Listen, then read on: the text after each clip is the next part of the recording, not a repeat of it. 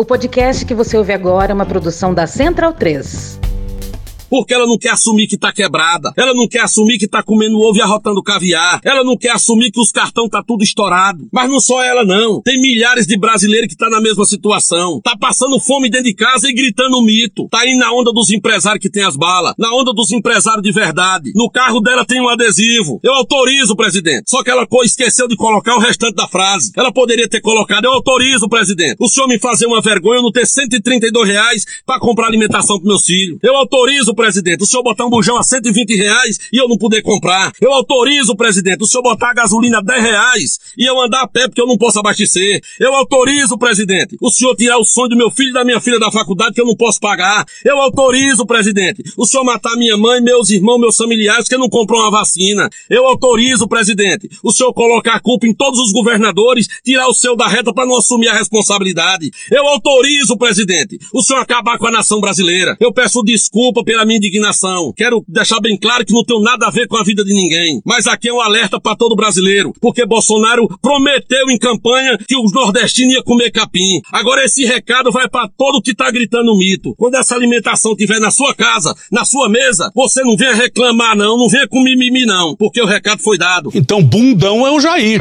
Medo e delírio em Brasília. É uma canalice que vocês fazem. Olá, bem-vindos ao Medo e Delírio em Brasília com as últimas notícias dessa bad trip escrota em que a gente se meteu. Bom dia, boa tarde, boa noite. Por enquanto. Eu sou Cristiano Botafogo e o Medo e Delírio em Brasília, medo e delírio em Brasília.wordpress.com é escrito por Pedro Daltro. Esse é o episódio dia 996. Ah, é? Foda-se. Enfia no rabo, gente. Ó, como o cara é grosso. Bora passar raiva? Bora. Bora! Medo e delírio na ONU. O Biden fez tudo para passar bem longe de Bolsonaro, apesar de subir ao púlpito logo depois do discurso do presidente. Bora pro Rafael Balago na Folha no dia 21. Os presidentes do Brasil, Jair Bolsonaro, e dos Estados Unidos, Joe Biden, não se encontraram nos corredores do prédio da ONU no intervalo entre seus pronunciamentos na Assembleia Geral da entidade, na manhã dessa terça-feira, dia 21. Pois é, sabe como é que é? O Biden é grupo de risco e Bolsonaro uma arma biológica ambulante. O meu, o meu IgG, eu não sei porquê, tá em 991. Não sei nem se eu peguei esse negócio. Eu peguei lá atrás, se peguei de novo, não fiquei sabendo, não senti mal, nada. Tô com 991, tá bom não? Desde o primeiro dia da pandemia, nunca deixei de estar no meio do povo. E certo, tava o Biden. O Queiroga foi diagnosticado com Covid e vai passar 14 dias em Nova York, isolado às custas do povo. Por causa disso, os assentos reservados à delegação brasileira na ONU ficaram vazios na semana mais importante para a diplomacia mundial. Todo mundo se fudeu! Entre os protocolos adotados para evitar a disseminação do coronavírus, a ONU determinou que cada presidente a discursar passasse a ficar sozinho na sala de espera e que o chefe de Estado seguinte só entrasse nela depois que o outro a desocupasse. O mínimo. Apesar da regra, caberia aos líderes decidir se eles se encontrariam ou não em outras salas ou corredores do evento, segundo funcionários da ONU ouvidos pela Folha. Assim, Bolsonaro e Biden não tiveram a oportunidade de uma conversa breve na sala de espera, mas poderiam ter se cumprimentado em outro momento, caso ambos assim quisessem. Quer, quer, não quer sair de ré. Uma fonte diplomática ouvida pela reportagem disse que os dois presidentes não se encontraram e que não houve interesse dos dois países em marcar uma conversa nesse momento. Me ignorou, me bloqueou. A delegação brasileira teria feito um pedido de encontro, mas não insistiu no assunto. Os caras tão loucos, tão bolados, tão puto, tão tristes. É, até me emocionei. Bom, vai ver o fato do Bolsonaro ter dito aos emissários do Biden em reunião no Palácio do Planalto que o Biden era um presidente ilegítimo, não pegou muito bem, né? Muita denúncia de fraude, muita denúncia de fraude. Presidente, mas essas eleições agora também foi fraudada, descaradamente. Eu acredito que sim. Pela primeira vez, o governo se reuniu com emissários do Biden e o Bolsonaro já foi logo escarrando na cara deles. É muito mais físico do que intelectual. Então bora para um giro pelo noticiário gringo com o Nelson de Sá na Folha no dia 21.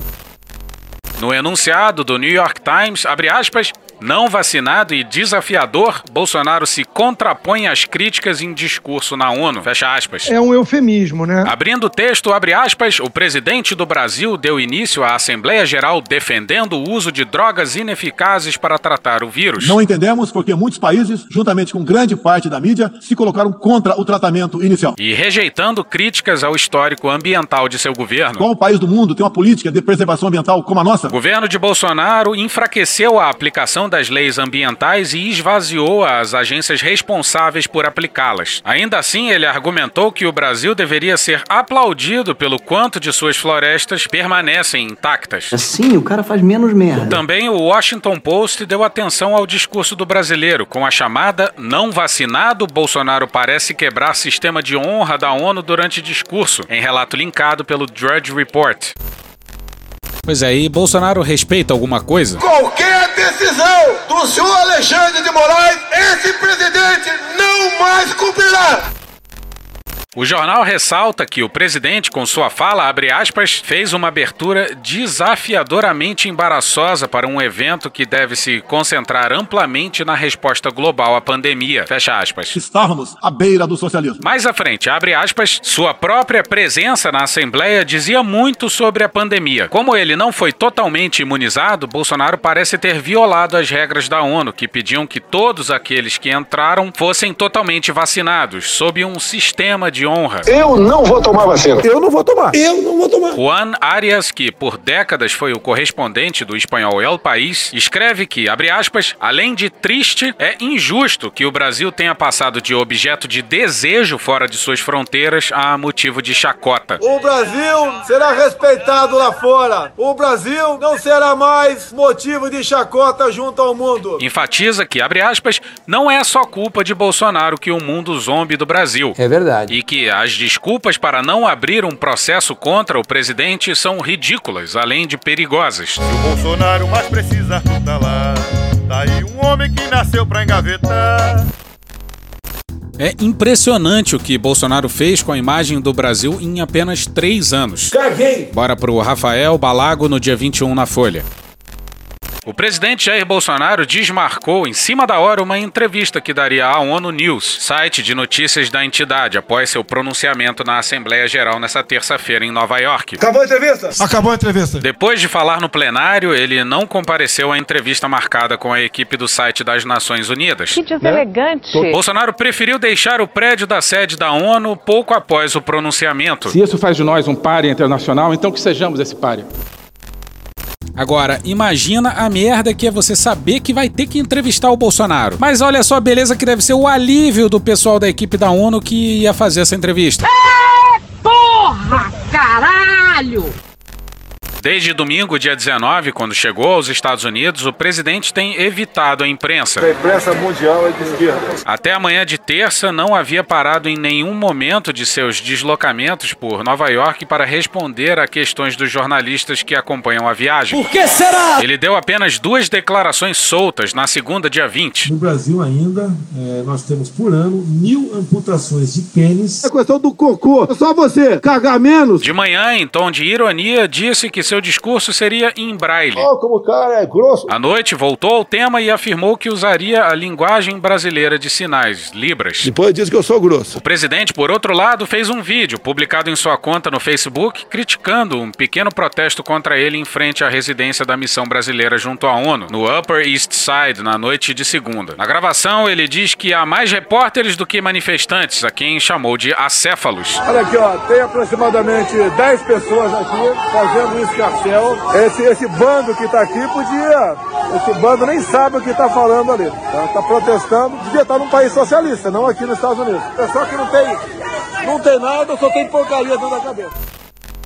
O que mais Bolsonaro precisa fazer para demonstrar que não tem condições psicológicas para ser presidente da República? Bora para Jussara Soares no Globo no dia 21. A radicalização do discurso de Jair Bolsonaro nessa terça-feira na abertura da Assembleia Geral da ONU foi decisão pessoal do presidente, influenciado pelo filho, o deputado Eduardo Bolsonaro. Esse tiro aí vai sair pela culatra. Integrantes da comitiva presidencial em Nova York indicam que, embora, abre aspas, 90% do texto lido por Bolsonaro nas Nações Unidas sejam baseados na minuta elaborada pelo Itamaraty, fecha aspas, os trechos mais polêmicos foram acrescentados na versão final. Eu ganhei! Segundo essas fontes que falaram sob sigilo. Por que será? Bolsonaro não aceitou negociar a retirada do trecho em que defende o tratamento precoce. Desde o início da pandemia, apoiamos a autonomia do médico na busca do tratamento precoce. Defensor da cloroquina. Deus foi tão abençoado que nos deu até a hidroxicloroquina. O presidente estava convicto de que precisava falar disso na ONU. Não, brother.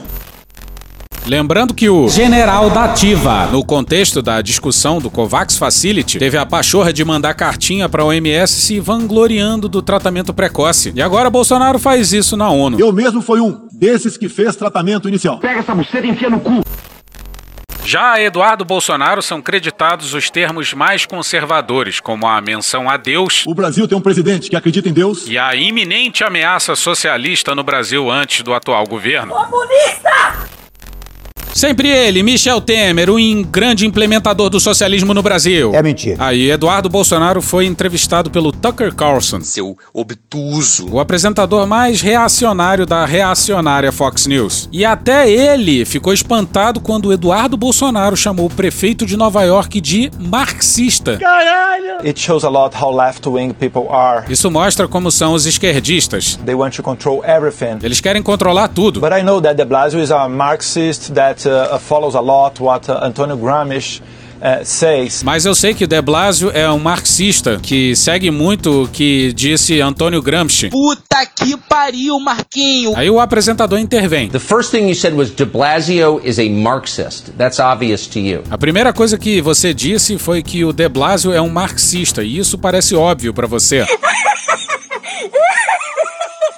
Sure, yes, sure, yes. Com certeza, com certeza. Com certeza. Because uh, this thing that when you think that you know what is better for the other people. Porque essa coisa, quando você acha que sabe o que é melhor para os outros, then the other people opinion It shows a lot about who you are. Do que a opinião das outras pessoas, isso mostra muito sobre quem você é. Show!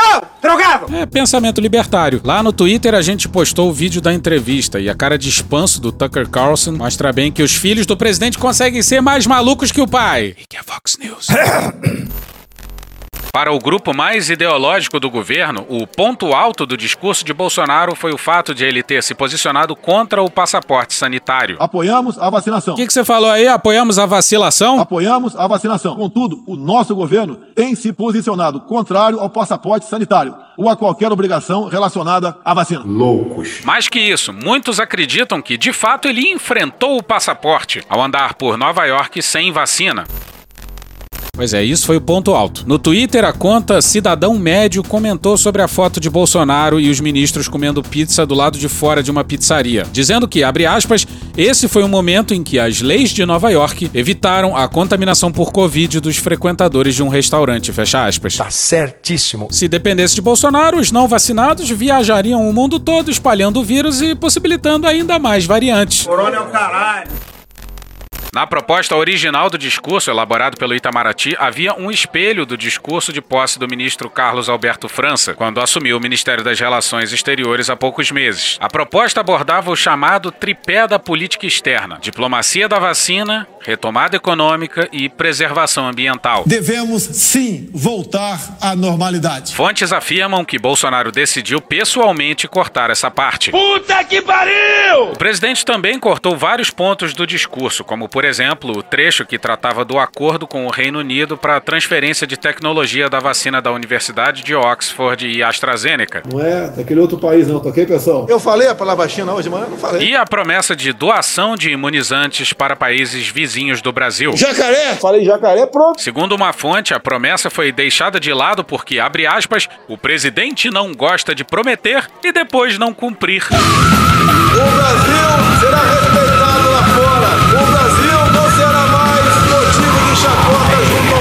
porra. Quer esperar primeiro ter as vacinas para depois anunciar as doações, fecha aspas. Aham. Para muitos integrantes do governo, França falhou ao não conter o discurso de Bolsonaro. Embora tenha sido menos estridente que os da gestão do chanceler anterior, Ernesto Araújo, a fala da ONU anulou eventuais ganhos com a carta moderada que o presidente assinou depois dos atos antidemocráticos do 7 de setembro, elaborada em parceria com o ex-presidente Michel Temer. Why are you doing that? Interlocutores do presidente não sabem ainda qual a razão de Bolsonaro não ter citado os militares em seu discurso. Não sei. Como aparecia na versão distribuída por escrito. Na versão divulgada pelo Planalto, os fardados são equiparados à Constituição. Ao falar, contudo, Bolsonaro cortou essa parte.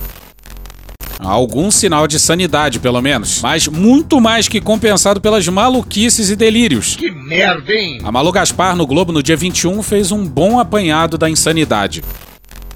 A melhor comparação com o discurso vazio de conteúdo e de sentido errático do presidente da República talvez seja com suas falas nas lives de quinta-feira, quando ele exibe orgulhoso seus conceitos e preconceitos e mistura alhos com bugalhos sem dó.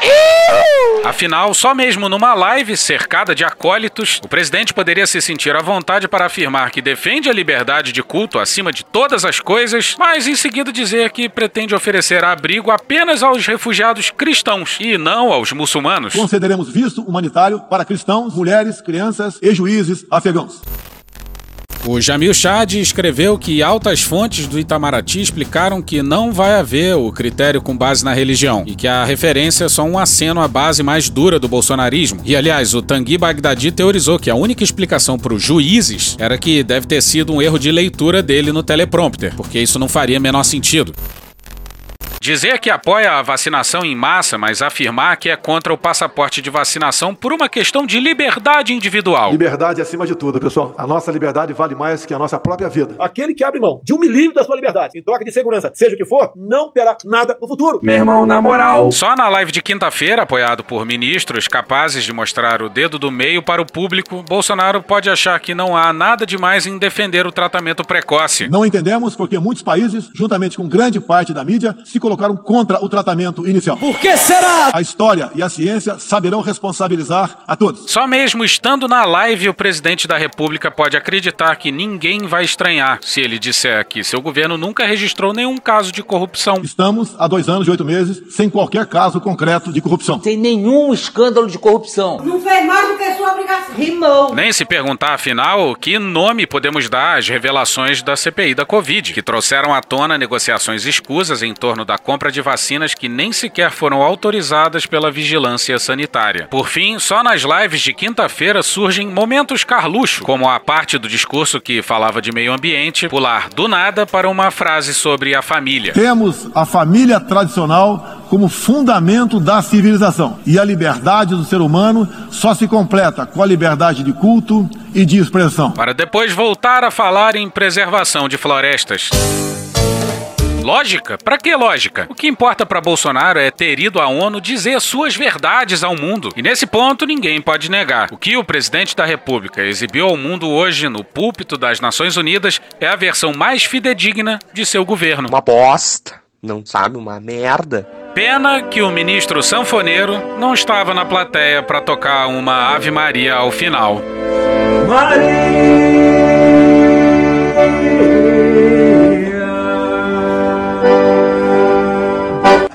Um momento musical com o alto patrocínio do presidente brasileiro. Já tinha ouvido a Ave Maria de Schubert, de Schubert em sanfona, Ricardo Araújo Pereira? Não, e a sensação que tenho é que continua a não ter ouvido. Pena também que o chanceler brasileiro não tenha se animado a fazer a arminha com a mão ali na frente dos outros diplomatas.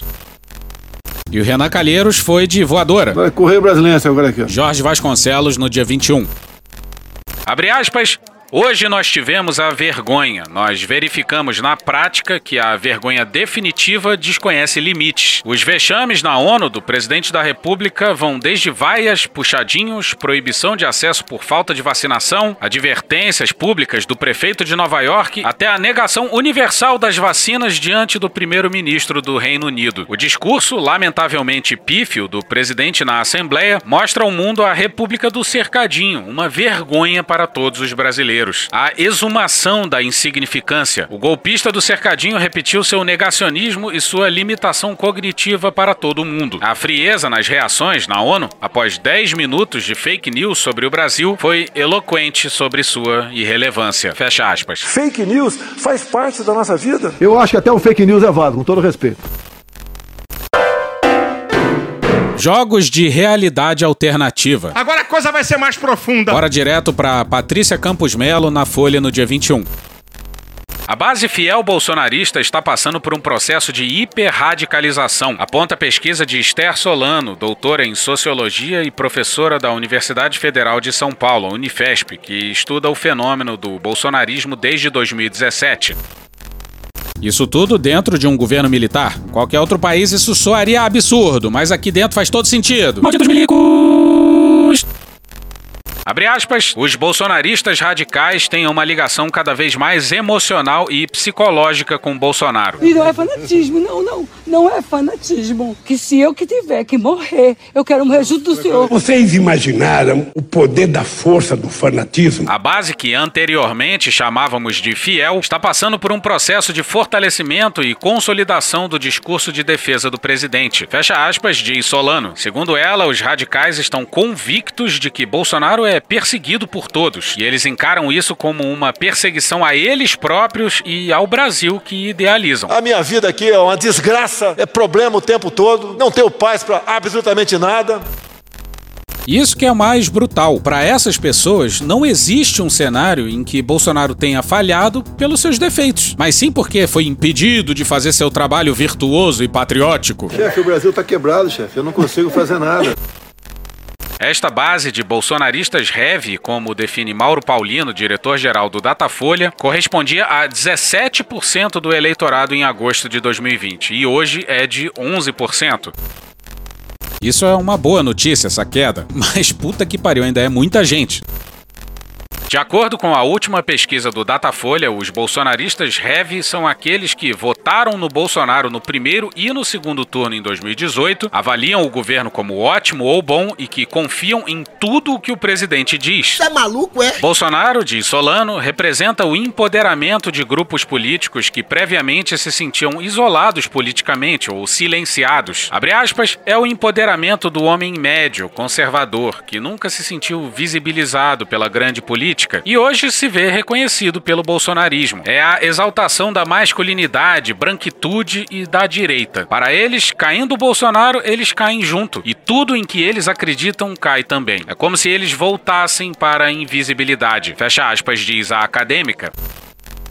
Essas pessoas realmente vivem numa realidade alternativa. Ele vive em outro Brasil, num Brasil paralelo. Infelizmente, não adianta mostrar a realidade para essas pessoas, porque não é o que elas encaram como realidade. E porra, que invisibilidade é essa do homem branco de direita? Esse mundo tá muito chato, não sou de reclamar, mas sendo bem franco, é difícil ser um homem hétero branco. Para muitas dessas pessoas, o progressivismo, que inclui pautas de minorias, foi considerado por eles como mainstream. O progressivismo para eles é o establishment. Por isso, para eles, lutar contra o establishment inclui lutar contra a esquerda e os progressistas. Como nós tivemos políticas públicas dedicadas a tentar reduzir a desigualdade de minorias em relação exatamente ao homem hétero branco aí do Vitor Camejo, pode ser que essas pessoas tenham achado que elas estão sendo desprivilegiadas, quando na verdade só estão perdendo e mesmo assim parcialmente o seu privilégio na sociedade. O objetivo das políticas de minorias nunca foi produzir desigualdade, mas combater a desigualdade. Presta atenção que é importante, pessoal. Esse pessoal vive num jogo de realidade alternativa. Tem até sigla, ARG, Alternate Reality Games. Alternative Facts. Jogos de realidade alternativa não é coisa nova, mas a forma como eles invadiram o debate político é novo. E muita gente escreveu sobre a relação entre esses jogos e o QAnon, essa direita digital republicana lá nos Estados Unidos, e infelizmente se espalhou pelo mundo. O que vai a seguir vem de um fio de Twitter lá de 2020 do Seth Abramson, um teórico do mundo digital e escritor de livros sobre espionagem e inteligência.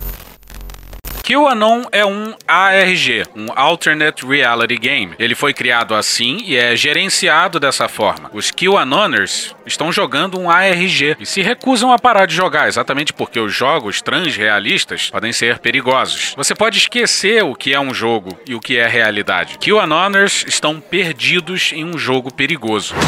Jumanji. Isso importa porque Trump e seus agentes pretendem expandir a gamificação da realidade para além dos limites da mitologia ARG do QAnon. Agora eles estão transformando a busca por evidências de fraude eleitoral em um jogo de transrealidade com sua própria mitologia. Tudo isso é perigoso. Quando pensamos na extrema direita como um espaço de notícias falsas, de fake news, em vez de gamificação da realidade, aceitamos falsamente a noção de que os trumpistas estão interessados em notícias? Eles não estão. É óbvio que não. Eles estão interessados em escapismo sob medida e em redefinir a realidade como uma mitologia com a qual possam conviver. Quando definimos erroneamente uma pessoa simplesmente como alguém que consome notícias indiscriminadamente, em vez de considerá-lo um LARPer ou um live action role player, avaliamos erroneamente suas características e modelamos erroneamente seu comportamento. O próprio Trump é um alternate reality game. I have the most loyal people. Did you ever see that? Where I could stand in the middle of Fifth Avenue and shoot somebody and I wouldn't lose any voters, okay? E as pessoas gostam demais do jogo para parar. So much winning. Não se pode chegar aos QAnoners por meio de notícias reais apresentadas a eles em termos convencionais. Em vez disso, os agentes de inteligência acabarão se infiltrando no Trumpist QAnon Alternate Reality Game, se infiltrando com a realidade, usando cenários em que o real momentaneamente parece fazer parte do jogo. É por isso que descrevi a era Trump como a primeira guerra da realidade, First Reality War, e incentivei o pessoal da inteligência a tratar a realidade como um teatro de combate ativo. O governo precisará de muitos outros teóricos culturais da era digital do que o previsto inicialmente. Não pessoas do mundo cibernético, quero dizer desenvolvedores de mundos e seus interlocutores.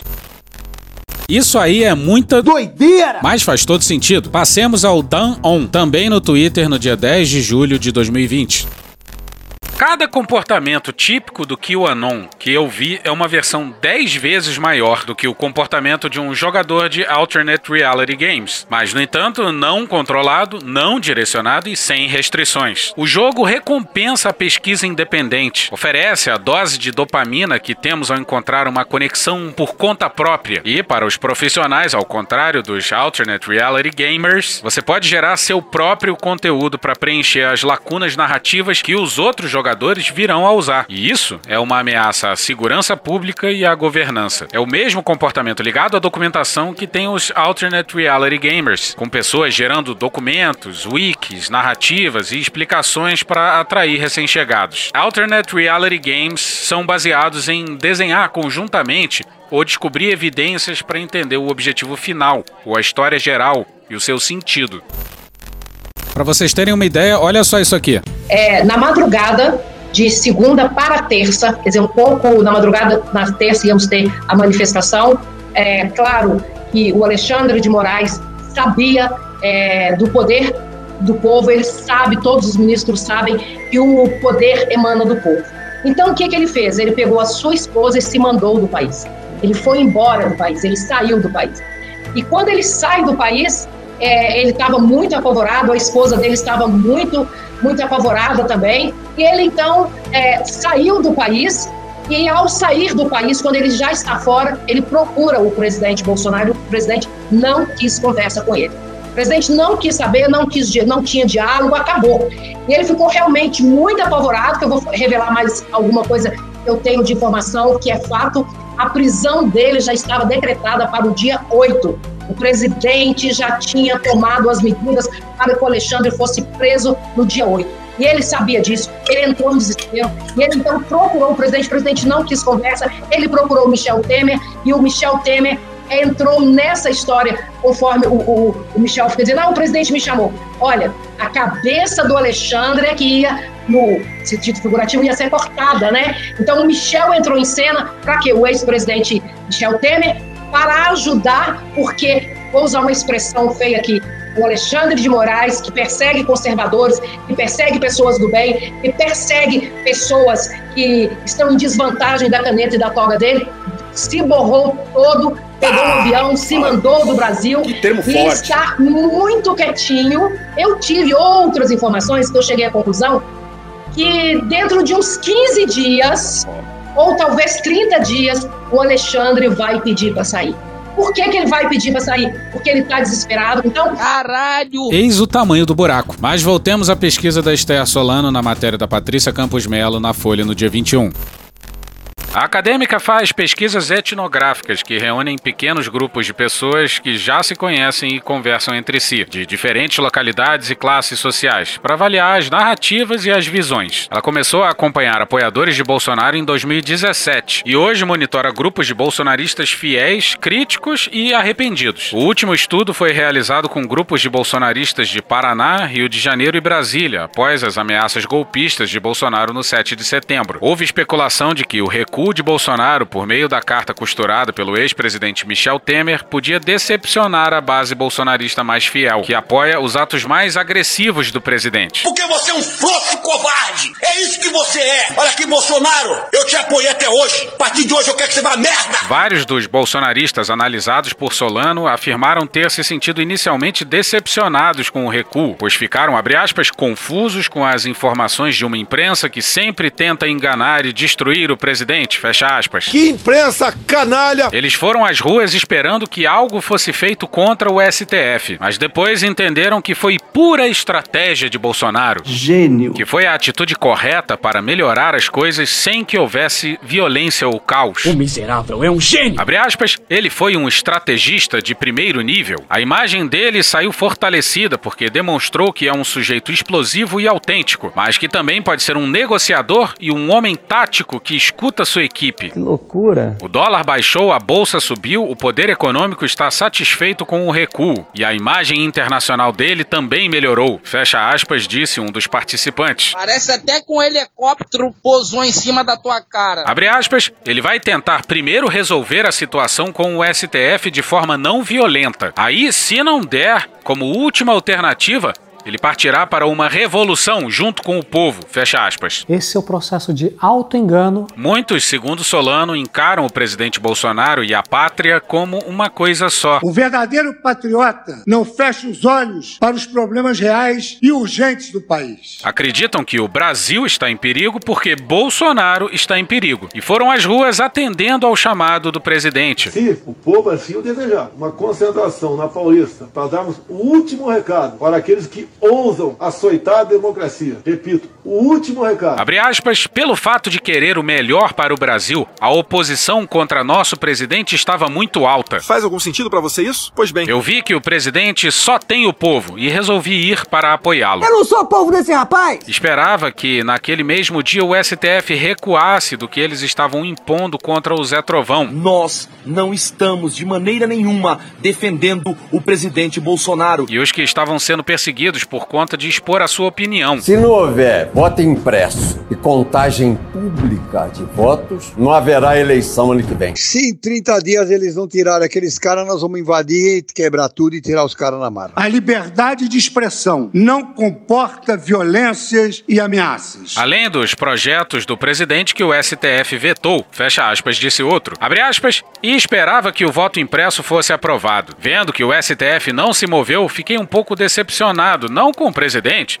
mas sim com as autoridades maiores, fecha aspas, completou. Os bolsonaristas acreditam que o acordo fechado com a ajuda de Temer fará com que, abre aspas, o STF pare de perseguir bolsonaristas por sua ideologia, pare de perseguir Bolsonaro sem provas, inquérito das fake news, adote uma posição mais favorável ao voto impresso e pare de impor obstáculos a algumas pautas bolsonaristas ligadas a armas e valores morais, fecha aspas. Segundo a pesquisadora, essa base radical dificilmente vai se decepcionar com o presidente, porque a conexão desses apoiadores com Bolsonaro não é programática nem política, é uma ligação afetiva, emocional, que passa pela forma de entender o mundo. Pois é, o buraco é muito mais embaixo e infelizmente a razão não adianta de muita coisa. Discutindo se iriam às ruas de novo se Bolsonaro pedisse, ainda que fosse para tentar algo mais radical, como fechar o STF. Os pesquisados responderam sem titubear. Abre aspas, sem dúvidas, estamos fechados com Bolsonaro, fecha aspas. Para eles, fechar o STF não seria golpe. É golpe. Abre aspas, ele está tentando resolver a situação com o STF de um jeito pacífico. Sai, Alexandre de Moraes! Deixa de ser canalha! Mas se os acordos forem descumpridos pelos ministros e Bolsonaro decidir radicalizar, todo mundo estará com ele, mesmo com guerra civil. Fecha aspas, disse um deles. Isso só vai mudar, infelizmente, quando um dia nós partimos para uma guerra civil aqui dentro. Abre aspas, se for necessário chegar nessa situação extrema pelo bem do povo brasileiro, Nunca fui povo desse cidadão. Quem é ele pra dizer agora que eu sou povo dele? não será a culpa de Bolsonaro, e sim do STF, fecha aspas, afirmou outro. Abre aspas, não seria um golpe. Você é um golpista. Se fosse tudo conforme a Constituição, já que a Carta Magna prevê esse tipo de Isso é mentira. Uma grande parte de militares e as polícias responderiam a esse chamado de Bolsonaro, fecha aspas. Segundo Solano, para eles, foi a esquerda que deu um golpe com a captura do Estado pela corrupção. Caralho! E o PT, hein? Pois é, e um dos símbolos dessa perseguição é. Roberto Jefferson. Eu prefiro sorrir, mas se tiver que derramar sangue pelo Brasil, E isso com o governo dividindo a cama com o Centrão, com Ricardo Barros, líder do governo, com Ciro Nogueira, chefe da Casa Civil. E dizer isso não adianta. Bolsonaro, na visão deles, quer fortalecer a democracia ao limpar o Brasil de corruptos. Alô, meu povo!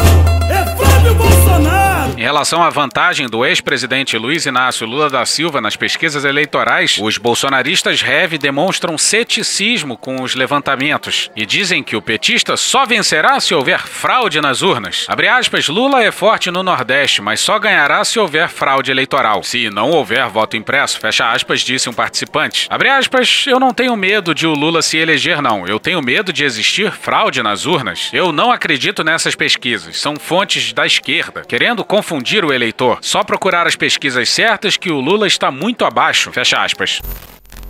E olha no que o Bolsonaro se agarra. Eduardo Giroto na coluna do Guilherme Amado no Metrópolis no dia 21.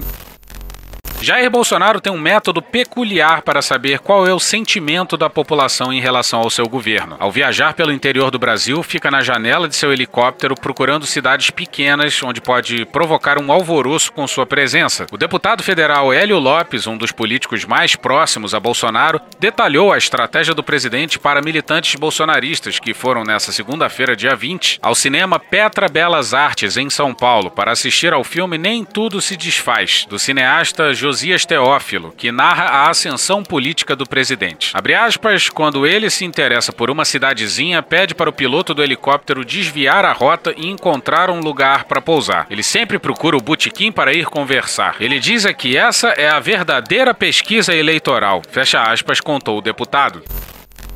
Pois é, mesmo que isso seja verdade, não é uma amostra relevante. Em 2022, pode ser que Bolsonaro descubra que as cidades pequenas não têm lá muito peso no tabuleiro eleitoral, que o Brasil atualmente é um país majoritariamente citadino. Lembra do mapa eleitoral americano? Se você pegasse por território, a maioria enorme era vermelha, mas quando você inclui como variável a densidade populacional, a maioria virava azul. Que Deus tenha misericórdia dessa nação.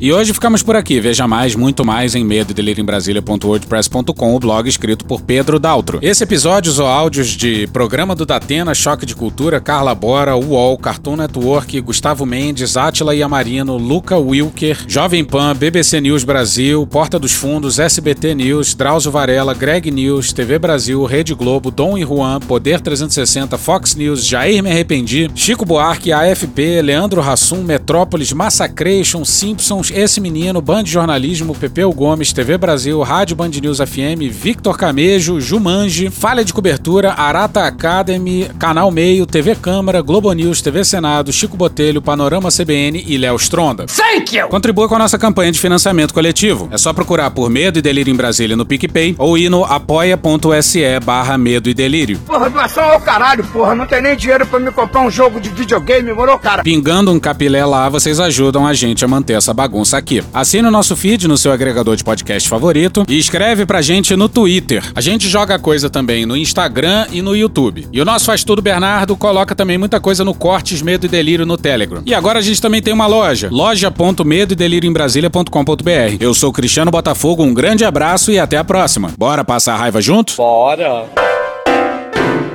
Permite uma parte? Não lhe dou a parte. Não lhe dou a parte. Foi uma live que o presidente fez da ONU, falando com o seu cercadinho, com o seu tamanho de chefe, de líder de torcida é, organizada, torcida do cercadinho, produziu provas contra si num fórum internacional e depois teve a mesma saída de Médici para negar é, a sua política de, de desmandos no meio ambiente. Vamos visitar o Brasil e ver que tá tudo bonito. Porra! Porra! Porra! Porra! Putinha do poço. Problemas? Pornô. Pornô. Paralelepípedo de craque? Paralelepípedo de craque? Paralelepípedo de craque. Presidente, por que sua esposa Michele recebeu 89 mil de Fabrício Queiroz? Parte terminal do aparelho digestivo. Pum! Que bom do bom! Agora, o governo tá indo bem. Eu não errei nenhuma. Eu não errei nenhuma. Zero. Porra! Será que eu tô errando falar isso daí? Não tem como não dar errado. Vai dar errado. Tem tudo para não dar certo. O cu dilatado.